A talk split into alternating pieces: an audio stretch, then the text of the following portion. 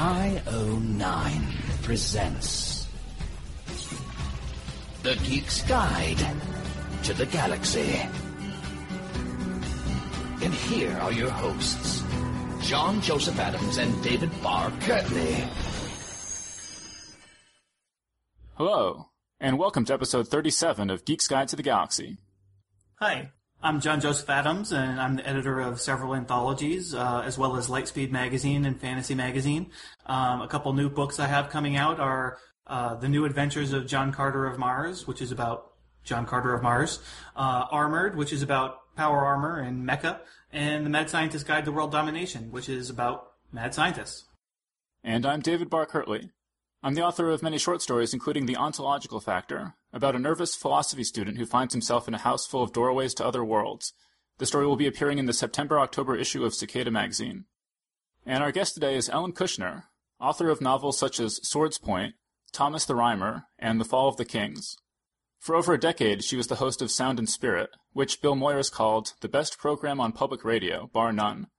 And her most recent project is Welcome to Bordertown, a shared world anthology set in a magical city that lies halfway between our world and the elf land of folklore. All right, well, let's get to our interview. All right, so we're here with Ellen Kushner. Welcome to the show. Thank you so much. Great to be here. Okay, so your latest book is an anthology called Welcome to Bordertown, which you co-edited with Holly Black. So first of all, could you just give us a bit of background on the Borderlands series? What's it about and how did it all get started?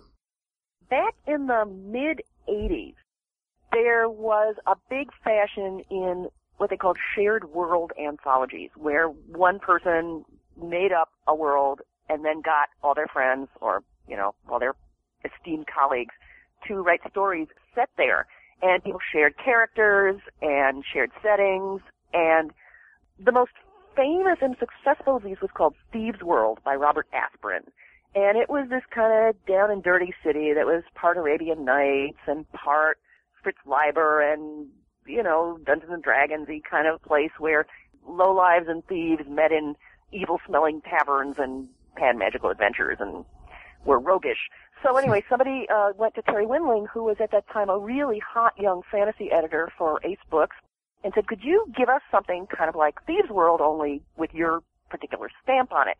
And she thought for a while, and as she says in her introduction to the new anthology, Welcome to Bordertown, she kind of wanted something that was part the the mythic, Celtic, elvish, almost uh, sort of Celtic Renaissance feeling of a Lord Dunsany book with the world that most of us at the time were living in. You know, we were sort of young writers, we were poor, living in cities at the time was cheap and kind of dangerous.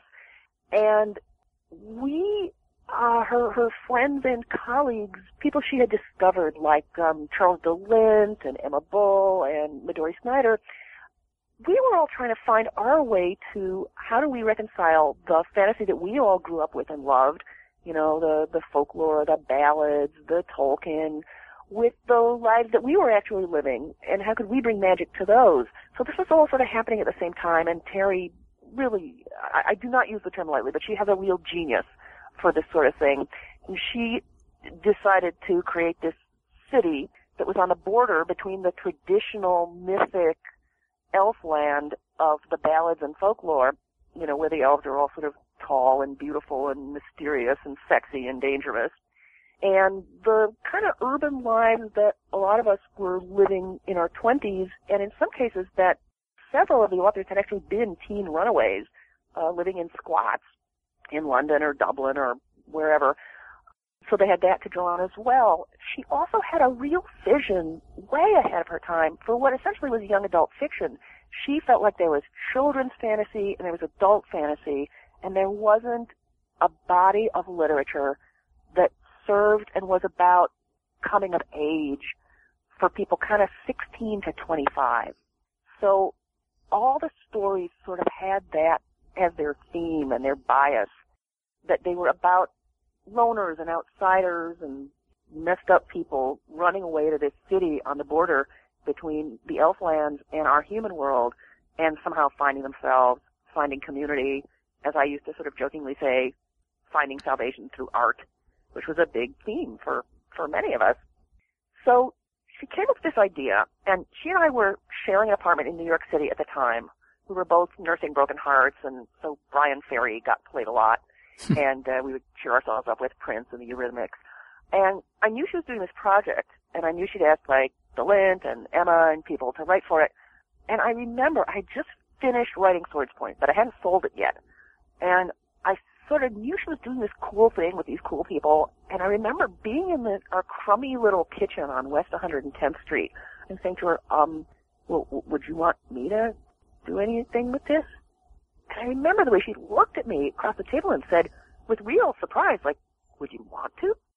And I was like, I haven't even published my first novel yet. What do you think? I you think I think I'm too good for this? Of course I want to. so I was in the first book, and I was actually in. We did four anthologies over the course of about ten years, and I was in every single one of them. I had a story in every single one, even though sometimes I had to write them. But they were always written at the last minute because that was part of the energy of Bordertown. So we did these four anthologies together, mixing and matching, sharing characters, sharing locations. You know, somebody would make up a bar that was the like the the club where everybody was dancing in Bordertown that week, and everybody else would use it in their stories. And Terri, I now realize now that I've edited one of these myself, did a huge amount of work to interconnect the stories so that you know this was pre-internet, so we did not see each other's stories. We couldn't; they were mailed in envelopes to Terri. So she would take characters from one story, and where one of us had like a um uh, had an extra in a scene, she would make that extra be a character from someone else's story so that it gave this real sense of interconnectedness. So we did the four anthologies, and Will Shetterly wrote two novels that were spin-offs from the stories that he and Emma wrote called Elsewhere and Never Never, and Emma wrote a novel called Finder. And uh, that was that. We sort of, we were all kind of done with it. Well, fast forward like 10 years, 13 years, and I started to realize that the teenagers who had read these books and really loved them were now grown up writers who would say, if you asked them, that they owed a lot of what they did to having read those Bordertown books when they were teens. And I'm talking about people like um, Cory Doctorow um, and Holly Black. So I knew that there were people who really loved the Bordertown series and had been really influenced by it and who were now being perceived as the creators of urban fantasy. And I thought, well, what a shame that people don't remember that it started with Terri and the Bordertown books and that people can't go back and read those stories now because they would really love them. So I talked to Holly about this and said, would you want to like work with me on bringing this series back and maybe even writing something new about it? And we went to Terri, and Terri said, I, I can't deal with this. You know, I'll, I'll help you guys if you want, but I can't do this. And we said, no, don't worry. You won't have to do anything. You'll just, like, just write an introduction for us hmm. and pat us on the head occasionally and tell us if we're doing anything really wrong. You know, we'll check in with you from time to time to re- try and remember, like, what side of the river this town is. And that was what happened. I mean, we got Terri's permission, and she ended up getting a lot more involved by the end than she had originally intended to, but it was really, really fun we sort of went round and round on what we were going to do with Bordertown when we revived it in 2011. Whether we were going to reprint old stories, reprint it, print entirely new stories, where was it going to come from? And after consulting with our agents and everybody, we decided that the strongest thing we could do was to bring out an entirely new volume of entirely new stories, but that half of them would be written by the original Bordertown writers, um, which in this case is me, Emma Bull, Will Shetterly, Charles de Lint. Um, I'm leaving some people out. Uh, but that was sort of the core gang. And a bunch of the newer urban fantasists, but we had to like prove that they had actually read Bordertown when they were teenagers. And I just learned somebody slipped past me. but by and large, we went to enormous trouble and enormous subterfuge to find out who had really like who was a big deal writer now and had genuinely read Bordertown as a teenager and you know would stand up in court and say that it had influenced them. Uh, and that was a lot of fun. And we ended up with some really great writers in this anthology, including Cat Valente and Holly Black and Cassandra Clare and Christopher Barzak and uh, some great people. Uh, given that uh, teenage runaways is such a big theme in Bordertown, uh, do you ever hear from people who dealt with that issue in their own lives, and what sort of what sort of responses have you gotten to that? Yeah, it's actually really shocking, amazing, and moving to hear from people who constantly are saying that Bordertown changed their lives and helped them survive. I mean, I have to tell you, we did not sell that many copies of these books initially. Uh, they didn't make any money, but 13 years after the last one was published, the letters that we're getting, um, and a lot of them are actually posted in the guest book on the new Bordertown website, which is bordertownseries.com. People just like testified about how these books have changed their lives, and you just want to cry when you read these things. But I'm going, wait a minute, we never saw any money from these people. How could so many people have read these books? And I've said that to people, and people tell me they were in libraries and they got passed hand to hand. They're very hard to find in used bookstores because people kept them and passed them around. Great. So, uh, you know, in this book, we learned that Bordertown has been cut off from our world for the past 13 years, but only 13 days have passed in Bordertown. Uh, why'd you decide to handle time that way uh, in this book? Why do you think? because 13 years have passed since we published the last Bordertown book, and the world has changed completely. I don't think I owned a cell phone then. I certainly did not own a laptop or an iPhone or an iPod, and we couldn't pretend that the world was the same. But we couldn't like dramatically change Bordertown. We couldn't totally rewrite the backstory. It wouldn't make any sense. So I think it was Holly who came up with this genius idea of saying, okay, Bordertown has stayed the same because time has moved differently there. And that's a really time honored fantasy tradition. You know, like with the Narnia books, the kids are gone for months and even years, and when they come back through the wardrobe, nothing, no time has changed. And in traditional folklore and fantasy, um, there's a real tradition that if you go under the hill, you know, and party with the elves, you know, it's one night for you and it's a hundred years when you come back, or it's seven years when you come back, like what I did with Thomas the Rhymer, which I also took from folklore. So there is this sense that magic moves time differently from daily life. So it was an easy out for us. And it also created a lot of really cool plot lines because if that really happened, you know, 13 years have passed here, but only 13 days have passed there, there'd be all these people who were cut off from each other during that time, and the people in Bordertown, for instance, don't even know that anything has happened. You know, it's like for two weeks you haven't met anybody new, but you know, so what? No big deal.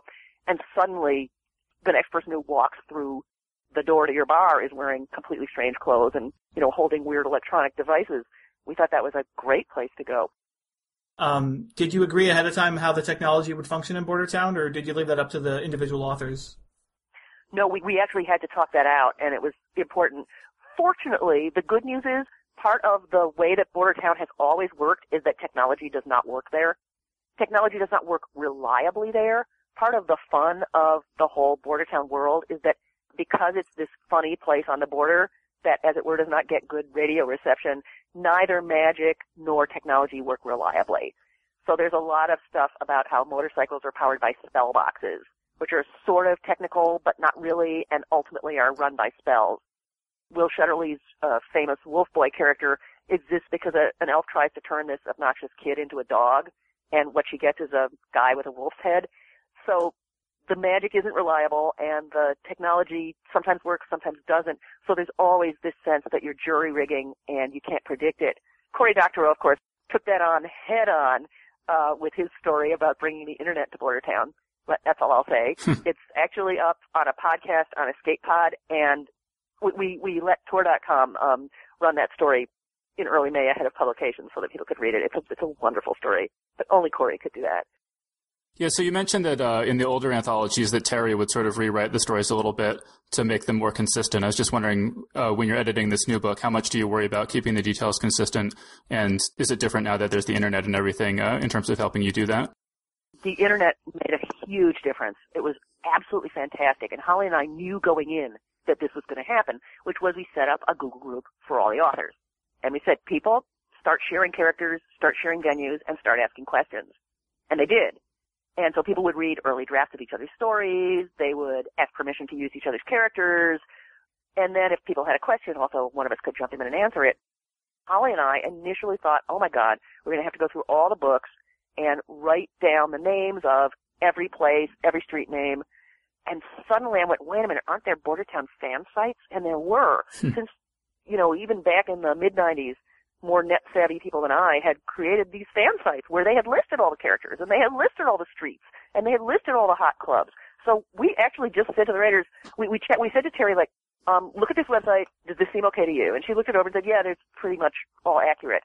And so we just said to the writers, go to this fan site. It's got all the stuff listed already. And that was, ugh, that saved us like weeks of work. And we actually thanked the people who ran the fan sites, uh, when we did the, the acknowledgments in the book. Cause we, we really, it would have been so much harder without them. Okay, so you know the book includes poetry as well as stories. Could you talk a bit about some of the poems in the book? Music has always been a really important part of Bordertown. Um, there's always a sense that people getting together and making bands, and that what you do in the evening, if you're not, you know, looking for an elf to either sleep with or beat up, is go out to clubs and listen to music and dance. So we thought for the people who couldn't do stories because we didn't have enough room in the book, that we would get some of them to do poems, but we we strongly encourage them to make those poems actually be song lyrics that you might hear in a club or a mother singing a lullaby to a child. You know, we said just do whatever you want, but it would be great if it were actually song lyrics. So many of them are. And um, Neil Gaiman gave us a beautiful piece. But Jane Yolen is like this unstoppable machine. I think she gave us three pieces. An, a rap song based on a on a traditional Scottish ballad, a lullaby and a children's skip rope rhyme. And you know, if we hadn't stopped her there, we would have more from her. She's she's amazing, and she's so deeply rooted in in the folkloric tradition, and she has such an incredible ability to just you know lift up her hand and hand out a poem. So that was very cool to have Jane doing that. The really interesting pairing was that one of the poems is song lyrics by Amal El-Mohtar, and it directly relates to a story that Catherynne Valente wrote, which is about a girl who sings.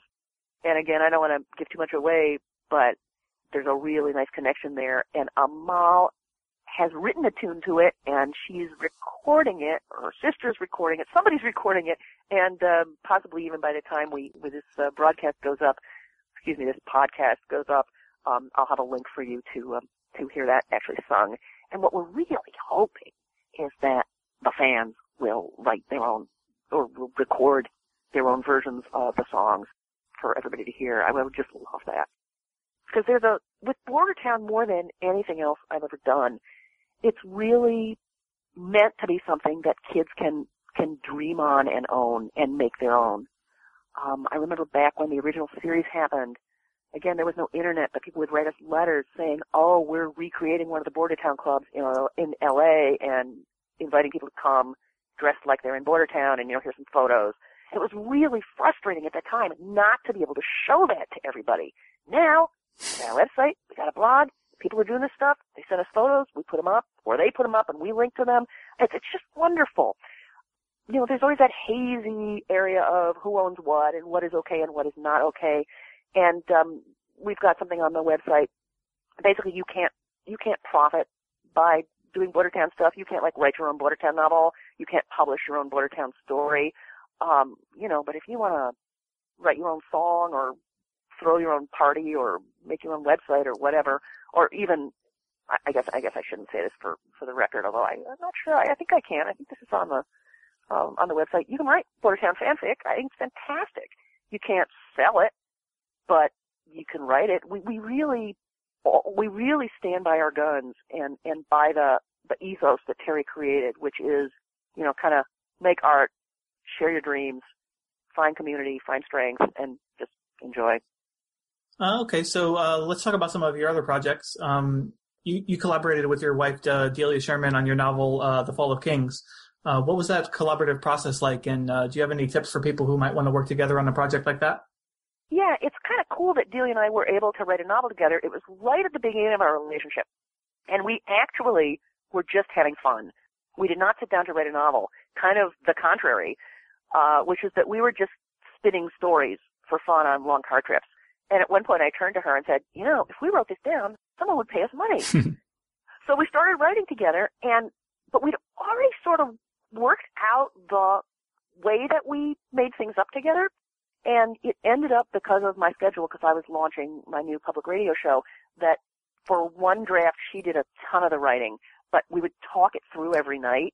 We would talk through what was going to happen in the next chapter, and then she would write a draft, and I would go to work. And um, there were certain scenes and chapters though that were reserved for me. And the other really nice thing about it was that we're both like really big on shitty first drafts. That we would especially then, we were, we're older and more secure now, I think, but at the time it was very like, oh, read this and tell me if you think it's stupid. You know, the way you often feel after you write a first draft. And with the other person there, you'd go, hi, this is probably stupid, but um, you could fix it, right? And then I'd go, yeah, no, no, it's, it's either, no, it's great, it's perfect, or, oh, yeah, yeah, I see where you went wrong here, I can fix that. So it was really, it was just a great experience for us. I, I definitely have friends I could never collaborate with just because we don't have, it's just not who we are.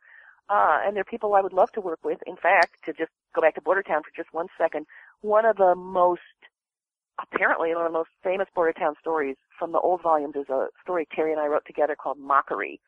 And for that one, we just left each other chunks of manuscript on the dining room table. And, uh, cause she's a morning person and I'm a night person.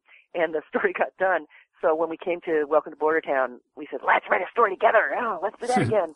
and I discovered that I started writing my half before she was writing her half. It was really hard, and I realized like she had done all the brain work on Mockery, and this time around I was ahead of her, like going, "What should I do? What should I do? Terri, tell me what to do." And she was just waiting for my pages.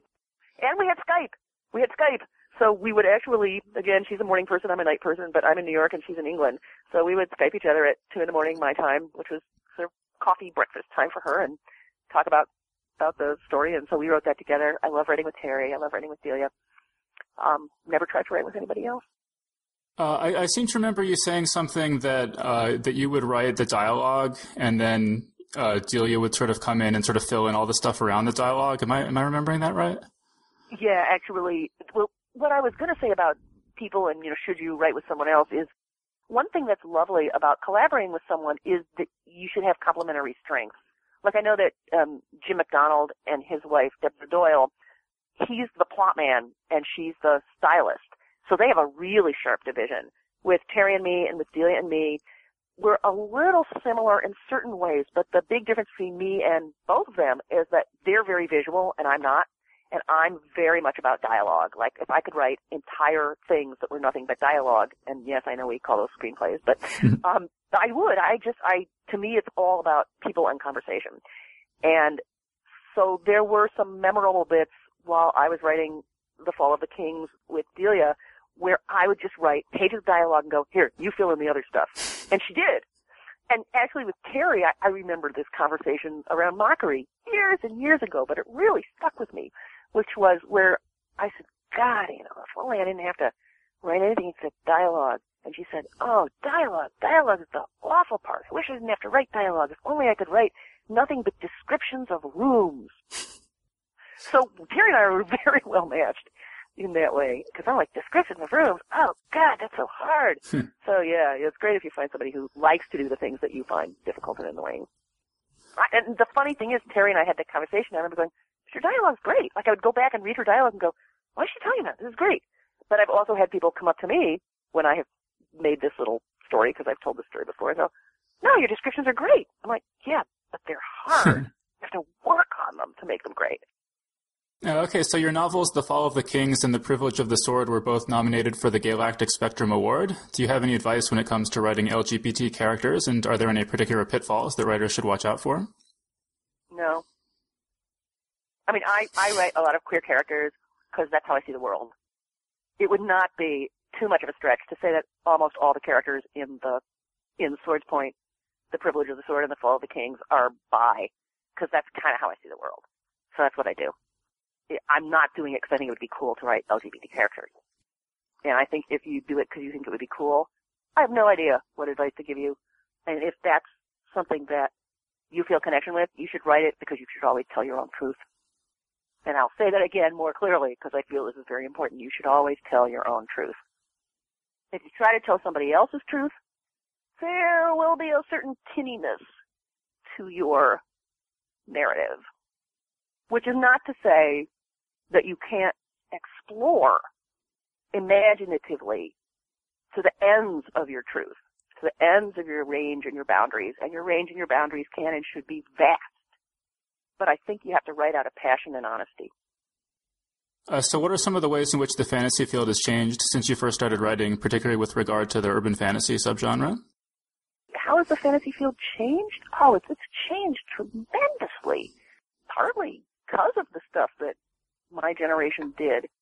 As far as urban fantasy goes, I mean, that's really been one of the changes. The fact that there are a lot of different ways that people are now defining urban fantasy. Like my novel Swords Point is urban fantasy in that it's fantasy set in a city. And I just have to tell you, when I first wrote that book, there wasn't a lot of fantasy set in cities. It was mostly set in kind of Tolkien slash Dungeons, uh, Dungeons and Dragons land. It was mountains and caves and forests. So the city as a place where magic can happen has become absolutely the norm now. And that's a huge change. Uh, fantasy publishing is always going to be led by what's making money. I mean, the reason that we all lived in a Tolkienian fantasy universe for a long time was because that Tolkien created the fantasy genre as a, you know, as a marketing genre. It was because Lord of the Rings did really, really well, and the publishers went, wow, where can we find something else like that?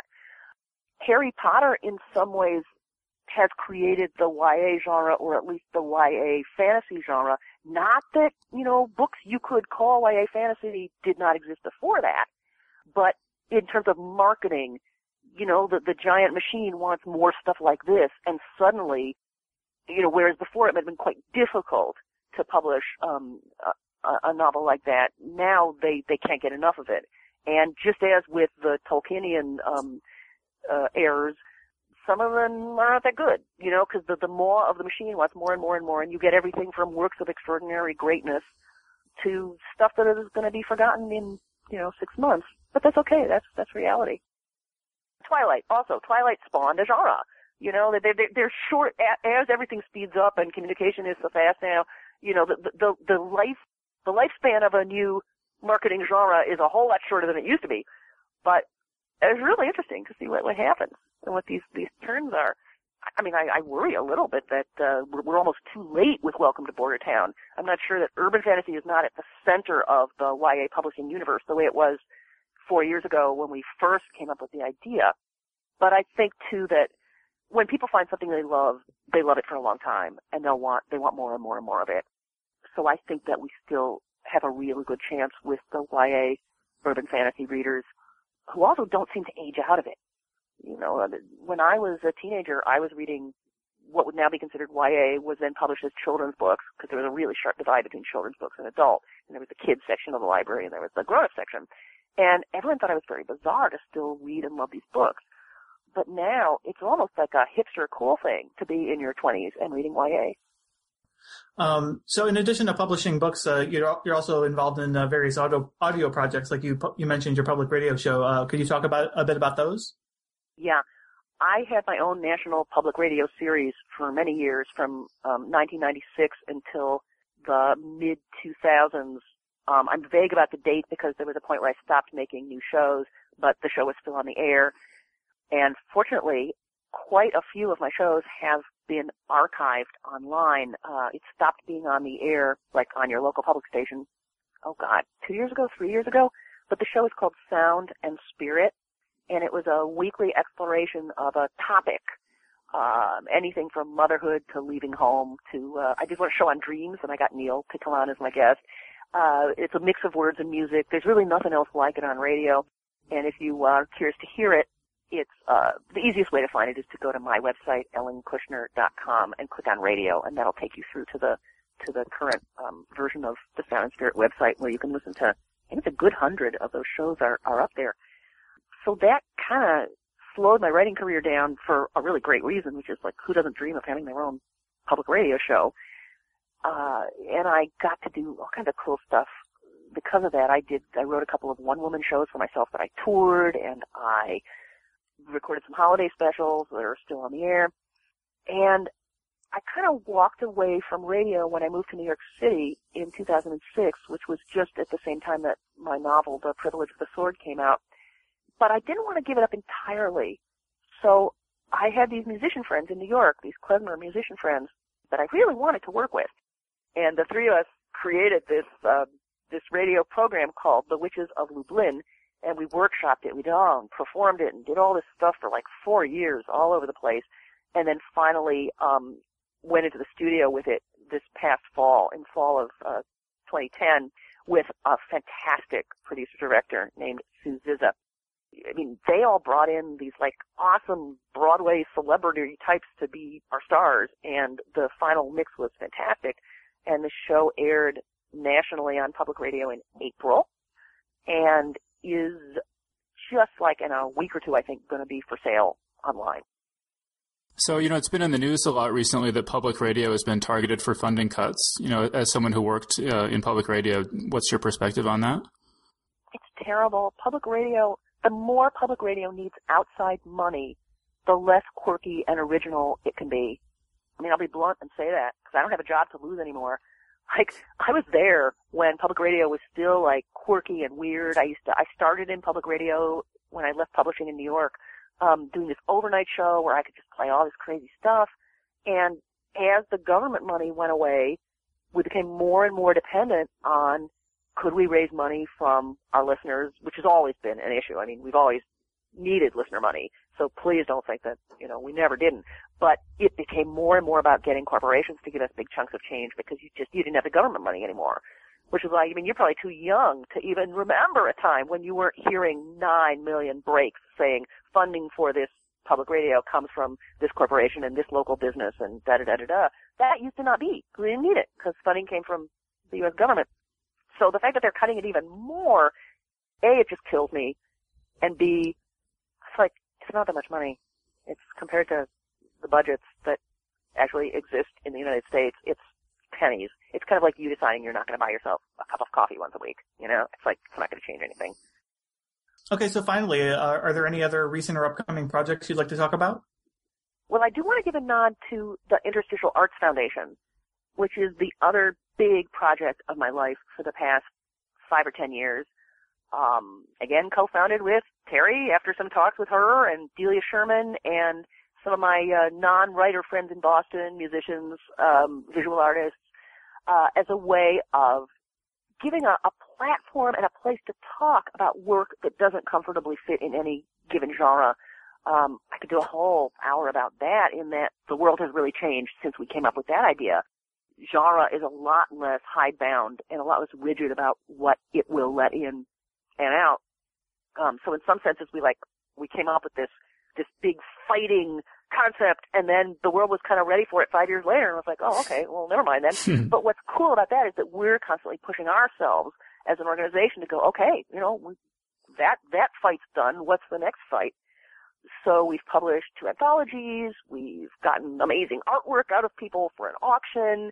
Uh, we've done two March Madness blogathons and this year's was crazy good. Um, we got daily blog posts about everything from, you know, whacked out performance art involving bread to, um, Elizabeth Carr talking about hand bookbinding.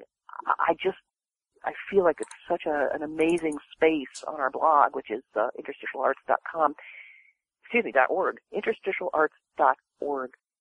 So that's been a project that's been very important to me and that I've put a lot of my heart into and seen really spectacular results.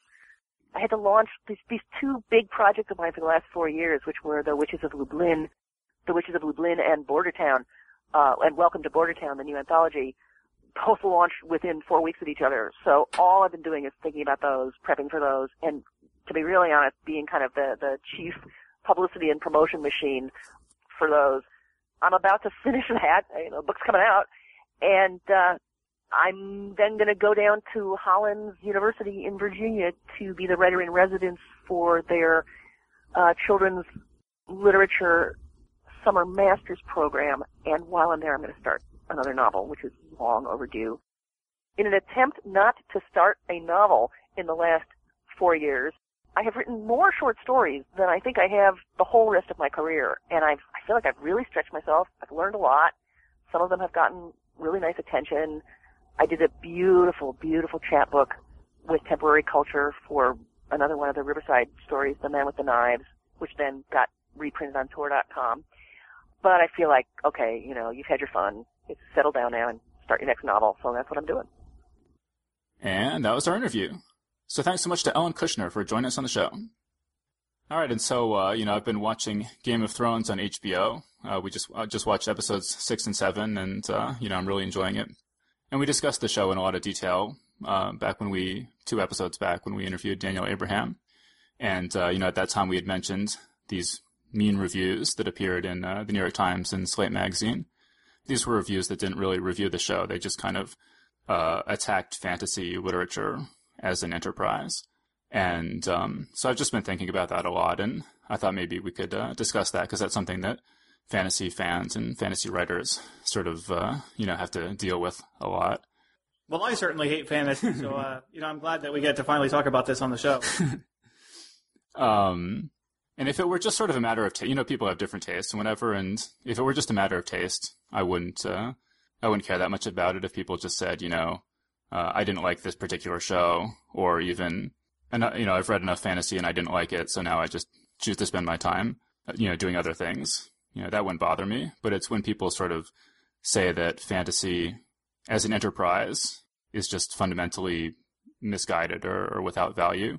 And they do so saying things that I, I, just find really stupid and just logically incoherent.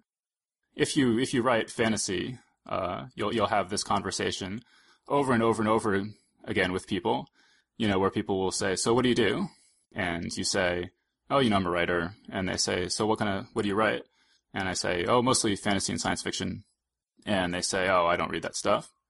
And uh, and I'll say, "Oh, so you know, what did you read that you didn't like?" And they're kind of like, "Um, I don't know. I guess I've never actually read any."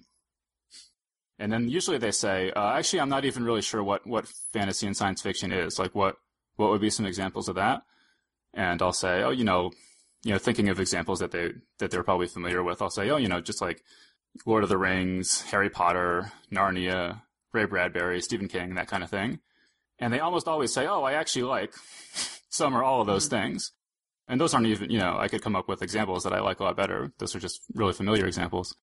So I'll say, so in what sense then would you say that you don't like fantasy and science fiction if the only examples that you're familiar with are things that you actually kind of like? And, and they'll say, oh, I don't know. I guess maybe I should, I should read more or something. And I don't know. I've had, I've had this conversation over and over and over again throughout my life. And I don't know, John, have you, have you had similar experiences? Oh yeah, definitely. I mean, you know, uh, I mean, when I used to work at the magazine of fantasy and science fiction, I mean, I would, I would say that, and uh, and people would sort of like tune out sometimes or whatever. But um, so I'd have that conversation um, over and over with various people, and then sometimes people would actually argue with me about what science fiction or, or, fantasy is, or what stories are science fiction or fantasy. Even though, like you know, well, it's like I, have just said that I work at this magazine. it's like one of the definitive magazines in the field. Um, and so I, I remember once, uh, you know, I was working part time at a Barnes and Noble while I was actually also working at F&SF. You know, just uh, part time on, on, the weekends and nights sometimes, you know, to make some extra money. Um, and uh, I was you know, I was talking with one of my coworkers about it, and, and we and we talked, and I mentioned, well, you know, I mean, F&SF published Flowers for Algernon, um, which I'm very proud of because it's like my favorite story ever. Um, and uh, you know, she's like, oh, well, uh, that's not science fiction, and I'm like, uh, well. Uh, which of us is more qualified to determine that that's science fiction? Me, who actually works at the magazine that's science fi- the science fiction magazine, or you, who who claims to have no knowledge of science fiction and you know whatever? So it, it's just kind of interesting how people who obviously don't know what they're talking about seem to think they know what they're talking about when it comes to genre boundaries and whatnot. Um, but yeah, I mean, it's very frustrating. Um, I mean, it's it's a lot like. Uh, it reminds me a lot of like when I was in college and I and I was you know I was an English major and so people would ask you what's your major? And I say English. And they say oh so you want to teach?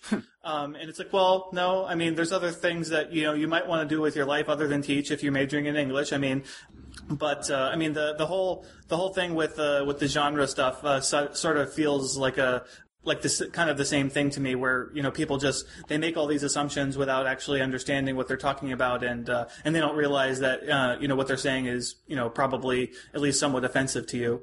Um, since it's like well I've chosen to devote my life to this thing but at the same after you just explain this to them they're like oh well yeah I, I think that's garbage you know or or whatever. So it's interesting that you sort of draw an analogy between you know being an English major and, being kind of a science fiction fan, the sort of analogy that I've always drawn is is that I, I feel the prejudice against fantasy. I, I find very much like the prejudice the prejudice against atheists.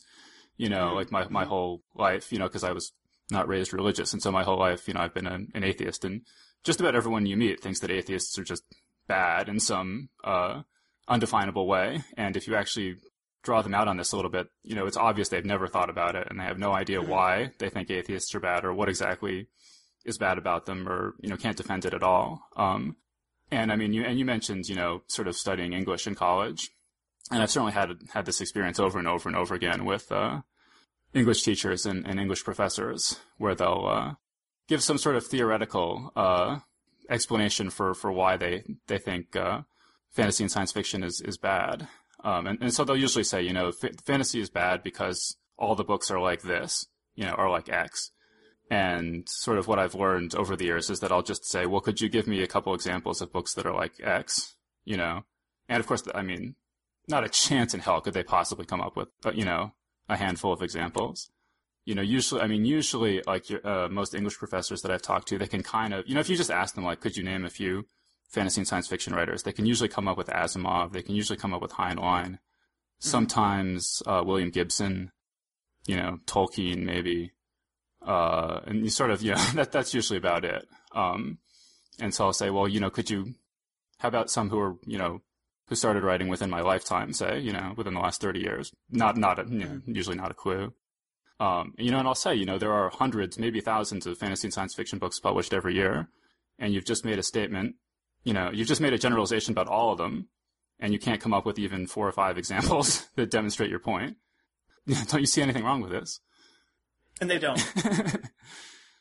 and, and so, like in these reviews, uh, in these uh, you know reviews I mentioned, like the New York Times uh, review, um, the the reviewer was sort of complaining that that you know Game of Thrones is terrible because it's fantasy, and why couldn't it be more like you know why couldn't they do something like Rome, which is really good because uh, it's historical, and uh, boy, I, I, sure don't. I mean, I love Rome, uh, but I, I, sure don't see any how sort of any fair uh, assessment would give you some massive uh, distinction in quality but between the two. I mean, they seem on the surface pretty similar shows. You know, they're people in the past you know, sort of historical or pseudo historical setting, and they've got swords and there's power struggles and, and stuff like that.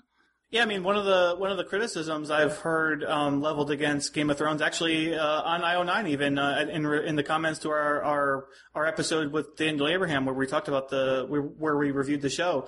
Um, you know, people say, well, it's it's it's basically like historical fiction with like a little bit of magic in there, you know, or a little bit of a fantasy element in there, um, and uh, and so like some people uh, actually criticize it for that. Um, but but you know, but yeah, I mean you're right. I mean it's like um, there's there's really not that big of a difference between Rome and, and Game of Thrones when it when you when you when you boil it down to the bare essentials.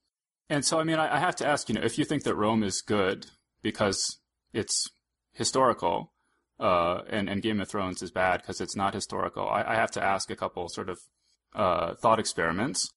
Now, say that Rome, ancient Rome, had never actually existed, and someone just dreamed it up and made a TV show about it and it was exactly you know it was exactly the same show. It was the Rome that we see, right?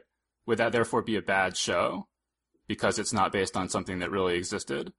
Uh, it doesn't seem to me that that makes any sense at all. And uh, another question would be if you liked the first two seasons of Rome uh, and think that they're just a great show, say they made a third season where it turned out that the gods of Mount Olympus were real and showed up as characters in the story would that retroactively make the first two seasons bad? right? You know, you you get uh, sort of the same thing, I think, with uh, with fantasy stories uh, that are sufficiently old. I mean, again, with with English professors, typically, if you talk to them and you say, well, and they'll say, oh, well, you know, fantasy is bad because it's not real or whatever. And uh, and you'll say, well, who do you think is the greatest writer in the English language? And they'll say, well, Shakespeare. uh, usually. And, you know, you're like, well, have you noticed that there's a lot of similarities between Shakespeare and, you know, fantasy stories that, you know, Shakespeare's plays are full of sword fights and princes and ghosts and witches and wizards and all this stuff.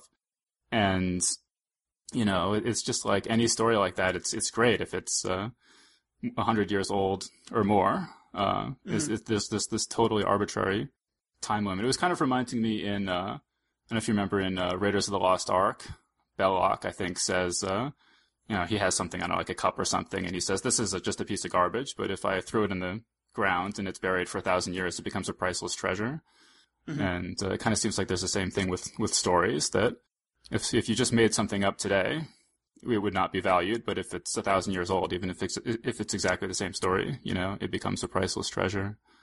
Part of what like the sort of uh, literati uh, sort of complain about with genre fiction is that it you know it borrows these conventions or it uses these conventions that we've seen before and so they think oh well it's not original because of that. But i mean it's like i mean have you ever read literary fiction? I mean it's like they they do i mean it's just it's just another genre. I mean it just it uses it uses real life stuff that we see over and over and over and you know, I don't, I don't, I mean, I find that much more boring because at least the, uh, at least the fantasy and science fiction elements, that's, uh, that's putting characters in new and different contexts that we're not used to seeing over and over, or even if even if it is a familiar situation, it's more exciting and interesting to read about than you know Bob having his uh, girlfriend dump him or um, or whatever.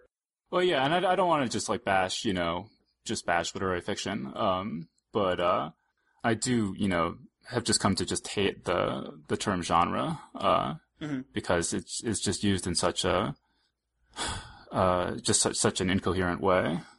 You know, if you have a situation where any story set 100 years in the future uh, is by definition a genre story, uh, you know, it just doesn't make any sense. Uh, and I actually I have a similar problem with the term realistic fiction uh, because I mean it, it just it just seems to me that the most basic fact about reality that we know is that our sun is a star and it's one of billions of stars in a galaxy that's one of billions of galaxies in a universe. And it seems to me that any fiction that calls itself realistic fiction has to engage with that fact. And, and almost no fiction that's described as realistic fiction that I've, you know, read engages in any sort of serious way with that fact. And, you know, in, in, according to everything we know, there probably are aliens in, in the universe, right? There are probably who knows how many alien civilizations. I mean, that that is actually a reality. Uh, I mean, one thing that occurred to me when you were saying, um, talking about like stories set in the 100 years in the future being as being genre or, or not. Um, I mean, I could see I could see a story being set 100 years in the future not being a genre story if. Uh, uh, or at least being at least being talked about that way because like if you have the story and it's set in 100 years in the future but but but all of the futuristic stuff is in the background and it's not really relevant to the plot or the characters. Like the characters are like like you say you're telling a story that's just a relationship story. It just happens to take place hundred years in the future. It's like that would sort of have the the the furniture of science fiction, as we say. Um, you know, sort of it has the the it has sort of window dressing, you know, it, like, you know, it has uh, futuristic cars or, or there, you know, there's different political situations maybe, but if it's all in the background and it has no relevance to the plot, um, I can see how that would uh, not really be a genre story because you know what what relevance does that background have? Uh, I mean, and I mean the same thing happens in fantasy fiction as well. Like sometimes you get someone who creates a secondary world. Um, you know, for those, you know, if you don't know what a secondary world is, you know, I mean, it's sort of a, a fantasy world like Tolkien has in, in of Middle Earth, and, or or the world that George Martin's Game of Thrones take place in. You know, a, a world that's not our own, a fantasy world. Um, you know, so you have a secondary world, but then like no no fantasy elements um, happen in the story, then it, it kind of makes it hard for a, a, fantasy publication, like you know, like for instance, at Fantasy Magazine, it's like it's hard for me to consider a story like that where it's like the only fantasy element is that the fa- is the fact that it takes place in a secondary world, because I think when when readers are looking for fantasy, they really want you know, I mean, they want fantasy elements in the story, not just a, a different world.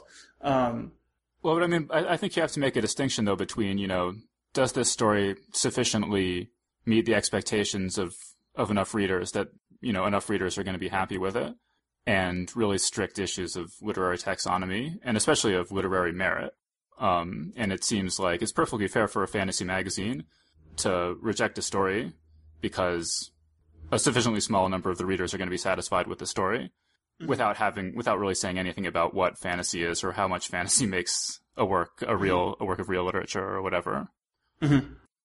But then, you know, sort of another thing that sort of strikes me as, as strange is sort of on the on the lines of sort of older works of fantasy or works of the imagination um, being considered serious is uh, that religious stories uh, uh, on a surface level do not look very much different than a fantasy story, right? You have sort of heroes and monsters and miracles, and I mean it's just sort of taken for granted in our culture that it's uh, a reasonable thing for a person to spend their life studying a religious story full of magic and monsters and miracles.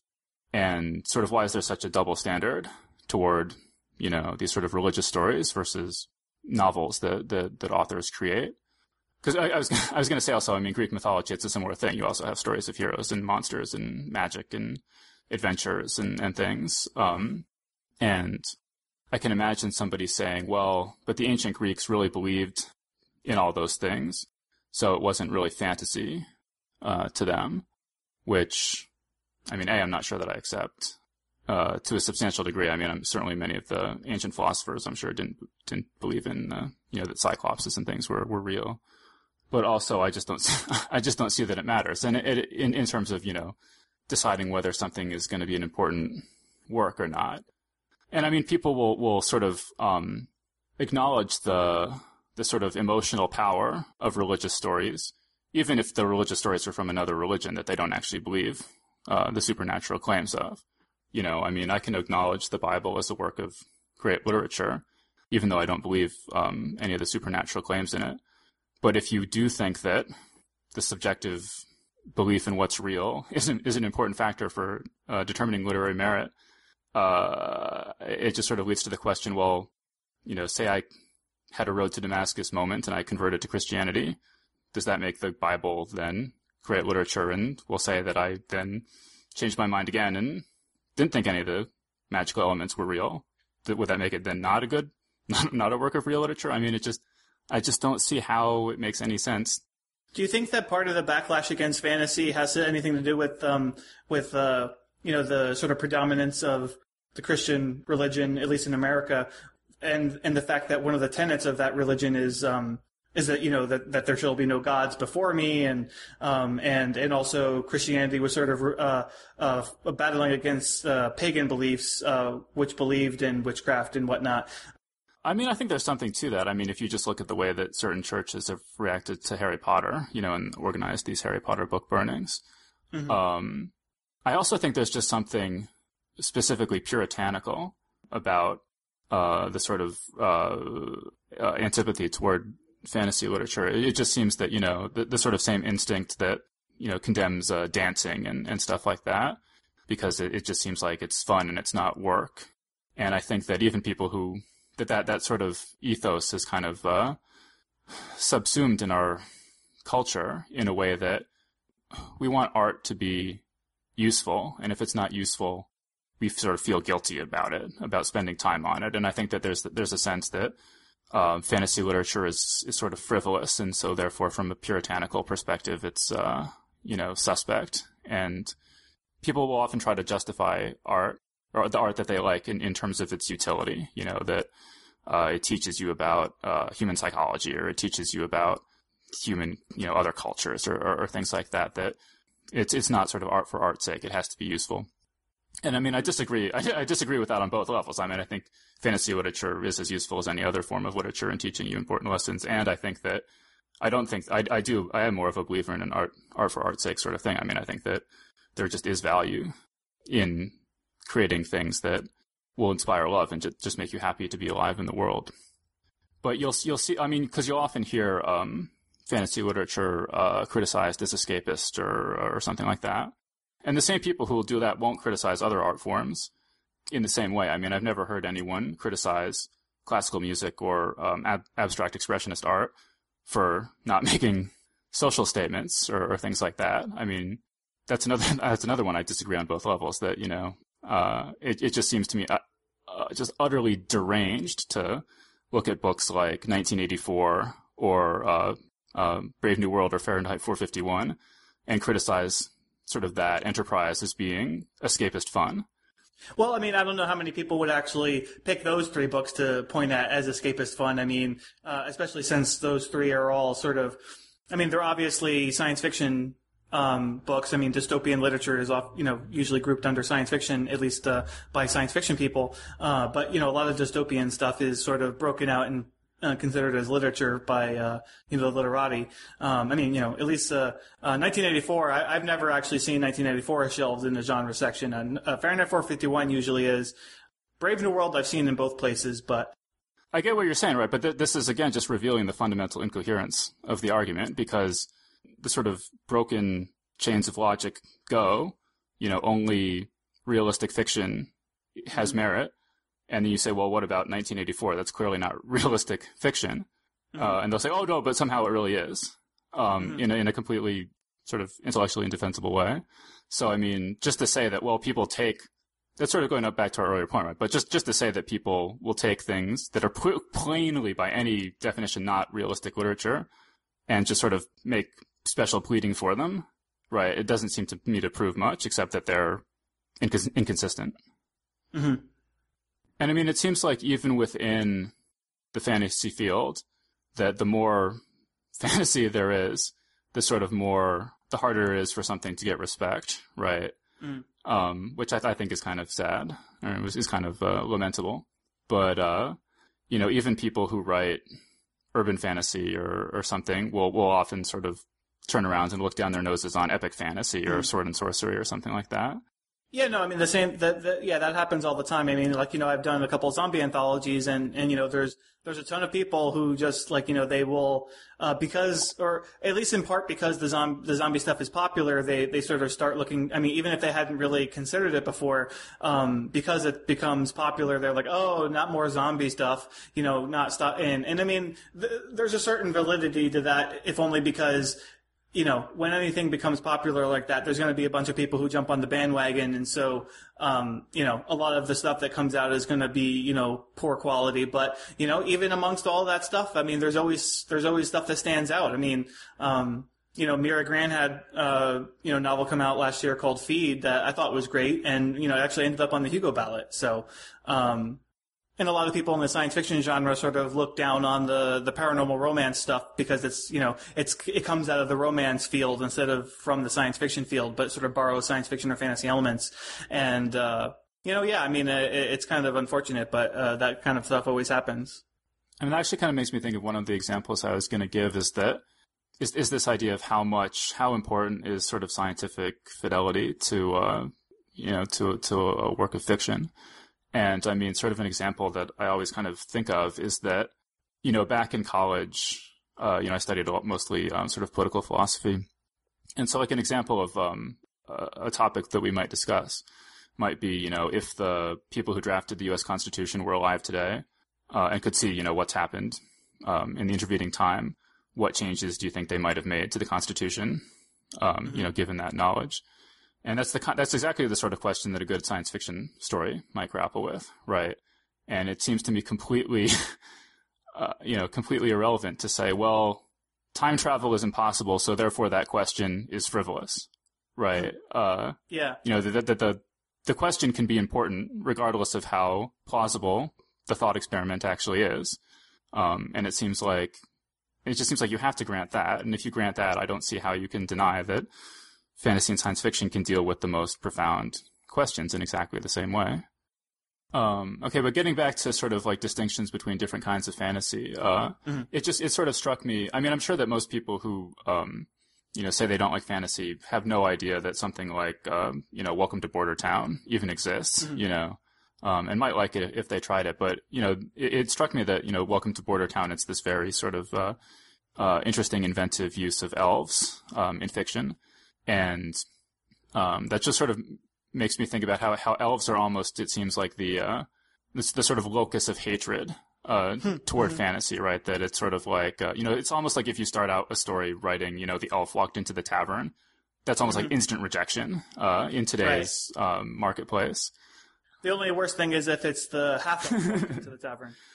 And I can, I can remember sort of, I, you know, and I think that it seems like for, you know, for that, that sort of elf hatred is almost like a, a phase that all fantasy fans pass through and maybe never pass out of. Um, but I can sort of remember, you know, hating elves, like, why are the elves? Stop singing, shut up. Um, Yeah. and actually that, that sort of only changed for me really when I saw, when, uh, you know, Peter Jackson's Lord of the Rings movies, movies came out. And they did such a good job, I thought, with Legolas making, you know, making the elf, uh, sort of a, a cool character. Actually, I don't know if you saw. Uh, did you see that it was just announced that uh, that um, Orlando Bloom is reprising his role as Legolas in uh, The Hobbit? Oh no. Um, I don't know. He's not in the Hobbit. that character's not in the Hobbit, so I'm um, obviously they're. I don't know exactly what they're what they're doing if he comes in after that. Well, maybe in the second Yeah. movie because they're making a second movie that bridges the gap between The Hobbit and Lord of the Rings. So maybe he'll be in that. I mean, hopefully only then. But I don't know. Have you have you how do how do you feel about elves? Did you did you go did you have this elf hatred and have you experienced have you sort of seen elf ha- hatred in your in the genre and stuff like that? Uh, I've definitely seen elf hatred. I mean, I know uh, when I was working at F&SF at some point, uh, Gordon and I had sort of discussed um, you know, uh, some people who are elf intolerant, um, as, as you put it. Um, and I mean, you know, I think he sort of, I think anybody who, who's an editor and you, and you work in the field for a certain amount of time, you know, if you're publishing fantasy fiction, I mean, you know, it just sort of wears you down because you'll see so much of it. Um, and I mean, I think that's part of where it comes from. And personally, I never ran into that as like a major stumbling block for me. Um, it, you know, certainly not before I, I, started working as an editor. Um, you know, like I used to play D and D, and I mean, I'm, I'm playing D and D again after a sort of a, a, period of time where I, I wasn't playing. But um, you know, when I was younger and I was playing, I mean, I used to play elves. You know, and I didn't have any, I didn't have any, um, I didn't have any inherent dislike for them. Um, and uh, you know, I mean, I, I can't say that I've I've become elf intolerant as an editor either. I mean, I still, uh, you know, I, I'll I come across stories that involve elves, and I mean, I, it doesn't automatically turn me off. Although, as you say, uh, you know, the elf walked into the bar. You know, that's uh, you know that that's bad because not because if it's an elf per se, but just because it's like it, it screams, you know, hey, this is a this is a sort of generic D and D esque adventure, and um, you know I didn't put much effort into uh, you know translating it into something original or whatever. Um, and and that's why I was saying like the half elf actually makes it worse because that makes it feel even more like a D and D adventure. Because um, the thing is, uh, people don't people don't stop to think that well, when you played that D and D adventure, I bet it was fun, but you know if you if you tell somebody else about it, it's probably not going to be as interesting to them as it was to you when you were playing it. So yeah, I mean it's I mean any any any genre trope I think that that gets uh, overplayed. That's what happens to it. Like I was saying, I mean with it's just like the same thing with zombies. So, um, you know, people often ask me like, oh well, you know, what themes do you like or what themes don't you like? And I don't really like to specify because, um, well, I don't want I don't like to specify what I like because I don't want to be inundated with all that stuff. But um, I, I also don't want to say what I don't like because I don't want to miss out on the best elf story you know that ever written because I said in an interview somewhere that I don't like elf stories. Uh, I can understand how you know after you read uh, the umpteenth uh, you know elf story that you might get sort of sick of them for a while, but um, yeah, I mean you just, you just have to do what you can to uh, keep that from becoming a prejudice on your part. I mean, if when you and also I mean when you hear people talk about fantasy books, you know people sort of talk about them as if if you you know pick a fantasy book at random, odds are like ninety five percent it's going to be a story about a farm boy who learns that he's you know secretly a prince who's prophesied to save the world, and he's going to get a magic sword and defeat a dark mm-hmm. lord, mm-hmm. and it's going to be a struggle of good versus evil with no moral mm-hmm. ambiguity at all. I mean, it's it's interesting seeing the commentary on Game of Thrones and how how many articles sort of say, well, what sets this apart from other fantasy is that there that there are shades of gray. You know, it's not just everyone's mm-hmm. good and everyone's bad. And uh, I mean, I love me some Game of Thrones, obviously, but it seems like that's a pretty damning indictment of fantasy if that if that were actually true that this is sort of like the 1st mm-hmm. thing to come along with moral ambiguity in it you know uh, and i don't think it's true at all um, i mean i think it maybe game of thrones takes it uh, farther than than many other things have but i mean i think that there's certainly the works of fantasy i've i've read have been full of moral ambiguity um, and have mm-hmm. not particularly followed that sort of farm boy saves the world cliche thing i mean the thing that comes closest that I can think of is uh, Lloyd Alexander's Chronicles Chronicles of Prydain, which I nevertheless remember being extremely good. I mean, I haven't read them since I was very young. Mm-hmm. Um, oh, I mean, the Wheel of Time fits that, right? Well, I mean, you know, Rand, he was a farm boy, wasn't he? Yeah, yeah. I mean, even if it's not a farm boy, I mean, basically the, I mean, the, the, the sort of prototype is, is that, you know, some, some guy who was a nothing raises, uh, is, is prophesied to, you know, defeat the Dark Lord and all that. Mm. And and then sort of Lord of the Rings is kind of kind of the same thing, yeah. but yeah, I mean, I mean, Star Wars is. I mean, when you were describing that, it's like, wow, that's that's like a perfect description of Star Wars. Uh-huh. I mean, even the magic sword. I mean, consider uh, the lightsaber a magic sword. You know, it's like. But then I think like like you know just thinking of examples, I can come up, come up with many many many more examples of things that aren't anything like that. Well, I mean, you know, I think part of the problem is that uh, a lot of people who don't really understand um, the scope of, of the fantasy genre is that they think of fantasy as meaning epic fantasy. That very uh, sort of precise des- description that they're sort of trying to cram all fantasy into. Well, like, let's um, let's just even just sticking for t- sticking to epic fantasy slash sword uh-huh. and sorcery for a second. I sure, mean, okay. The the things I've read, that you know, the sort of major examples that come to mind, you know, would be Right. Roger Zelazny's Chronicles of Amber. Even going back to, you know, Robert E. Howard, uh, Fritz Mhm. Leiber, Michael Moorcock, uh, you know, all of the, they're just full of moral ambiguity. I mean, I, and I may, I may sort of have a, a skewed perception because my whole life I've had people who've read a lot of fantasy and science fiction recommending the good stuff to me. Um, Mhm. so I mean, you know, but certainly, I mean, you can, I think I'm, I can testify that you can spend your entire life reading, you know, fantasy and have only read a couple books where there's like a farm boy who saves the world, uh, or whatever. Mhm. Um, and I mean, in most, I mean, people always talk about, even within the field, people talk about how bad most fantasy is, but certainly most fantasy books that I've actually read have been at least pretty good, and, and many of them have been excellent. And even, even, so, even stuff like, I mean, I mean, even, you know, uh, among people in the fields who are older than us, I think, who, who didn't grow up with them, uh, the, the Dragonlance books are, are often, uh, what's the word? Uh, Reviled. yeah, yeah, sort of oft reviled. But even with even those are full of you know moral ambiguity. I mean, it- and and characters dying too. I mean, uh, you know, Mhm. sort of major heroes dying. Um, but I mean, you just like think about Raistlin, you know, and how he starts out as one of the heroes and what happens to him. And uh, if if people aren't familiar with this the series, you know, the the first three books um, were sort of based on a Dungeons and Dragons campaign. And, you know, have some of the weaknesses you might expect, you know, from a story that was sort of, you know, sort of translated from a Dungeons and Dragons campaign, but then they sort of went off from that. And there were three that came after that that I remember being really quite good, called Time of the Twins, Test of the Twins, and War of the Twins. And and in that, you know, uh, you watch a character who loves his little brother and has always protected him, and the little brother has always seemed basically like a good guy, but kind of turns out to be more and more uh, nasty as the story goes on. And but in order to get what he wants, in order he he wants to become a, a god essentially, and in order to get what he wants, he has to sort of corrupt uh, a good holy woman, um, but without turning her, you know, without making her into a bad person, because then for magical reasons um, it wouldn't work. And so it just seems like there was a lot of. I remember that story just being very, you know, very lots of shades of gray and lots of hidden uh, angles and stuff like that to the characters, and and that's within Dragonlance, right? Which is uh, like like you know, as I said, sort of often uh, even within fantasy, not not taken seriously. Um, I think I think unfairly. Um, I guess I guess one thing, one other thing I just want to note is that I think it would be easy to say, well, if you know, if people don't like fantasy, you know, that's that's their problem, it's their loss, you know, whatever. It's just a matter of taste. But I do think it has it has real consequences. Um, and I, I mean, a, a thing that comes to mind is that uh, in our society right now, essentially boys don't read. Uh, this is a huge problem with boys just not wanting to read books. And uh, I saw there was this big survey they did recently where they, you know they kind of polled um, I don't know sort of elementary school, middle school boys and asked them you know what kind of subjects would you be interested in reading about. And the list it's all like you know robots, cyborgs, aliens, you know elves probably I don't remember um, you know, wizards, etc. You know, all essentially all fantasy and science fiction. And when there's this sort of institutional bias against all the things that boys want to read, hmm uh, I, I, I, you know, why it's it just doesn't seem like it's a big surprise that we have this this huge problem uh, in schools with with literacy. Especially, especially when in video games there's so much that uh, appeals to boys there. right.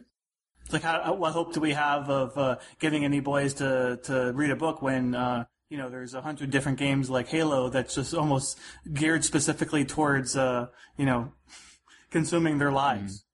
Yeah, and I mean, I, I just think that there's something. Um, I think that there's something really important about the imagination, and I think that fantasy and science fiction literature fosters the imagination. And I just, uh, I feel like if you don't read any at all growing up, that that it, it's sort of just impoverishing in in a way. Uh, I, I I often find in discussions that I have with people about serious issues that there's a very narrow range of alternatives that they're able to consider. Um, that that that they they just it's like they can't even conceive of significant changes to society uh, of the kind of the kind that have actually happened uh, throughout history. And I never experienced this talking to people who've read a lot of fantasy and science fiction. They're much more, uh, you know, able to consider big ideas, you know, big changes. You know, sort of the sort of one way I like to think about it is that, um, you know, reading a lot of fantasy and science fiction, reading just any kind of you know fiction that sort of explores different possibilities and sort of crazy alternate ways of looking at things is sort of like increasing your mental flexibility. Mm. And it's sort of like, you know, if someone's really physically flexible, they can take their foot and stick it behind their head. And someone might look at them and say, well, what's the point of being that flexible? There's no point in mm. putting your foot behind your head. There's nothing to be gained from it. But of course, the point of it is that if you're flexible enough to put your foot behind your head, you can, you're flexible enough to put your leg into all the intermediate positions as well. And you're not going to just hurt yourself walking down the stairs because you're not flexible mm-hmm. enough. And then I, th- I think I think there's just something to be said for for hero narratives, um, stories about people who face superhuman or supernatural challenges and overcome them. I th- I think that there's just something healthy about you know sort of experiencing those stories and thinking in, in those terms. I came across uh, this this thing I really like. I'll, I'll read here. Uh, this is from uh, David Gemmell's uh, obituary. It says uh, he's a, a, you know a fantasy author. It says uh, when Gemmell was a boy, a teacher read The Hobbit to his class, turning Gemmell into a lifelong fan of J.R.R. Tolkien, whose characters became his role models. On a train platform one evening, Gemmell, a big and tall fellow who once worked as a bouncer, saw three men beating up a fourth. As he told The Independent, quote, a voice inside my head said, What would Boromir do? He jumped into the fray and fought off the assailants. Years later, Gemmell told a New Zealand newspaper about receiving a letter from a fan who had gone out for a walk with his dog when he saw two men attacking a woman. He charged in and they ran off. Quote, he said he did not think he would have done it if he hadn't been reading one of my books about heroes, said Gemmell. Hmm. All right, cool. So I think we're going to wrap things up there. If you, uh, if you want to help us out, you could uh, go to our website at geeksguideshow.com and click on one of the ads for audible.com. There are sponsors and if you go there and sign up for a subscription, sort of a, a trial subscription, you'll get a free book. And, uh, you know, some of the things you might look at are, uh, you know, the Welcome to Bordertown anthology that we talked about earlier in the episode was co-edited by Holly Black.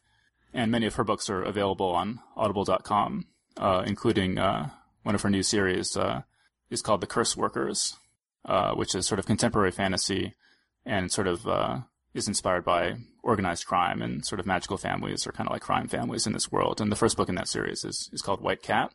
So you might want to check that out. Uh, and and so also as as always, if you um, if you don't want to do that, you can uh, also support us by going to IO9 and uh, leaving a comment because uh, the more comments you leave, uh, the more they know you love us. Um, and you can also go to iTunes and find the Geeks Guide to the Galaxy podcast, and you can leave a comment or a rating there. Um, and uh, we're up to how many ratings are we up to, Dave? Uh, 54. Up to 54 ratings. So, you know, let's get that up to 60. We want to get that up to 60 by next episode. So that's your task. You know, tell your friends. Um, and uh, as always, thanks for listening.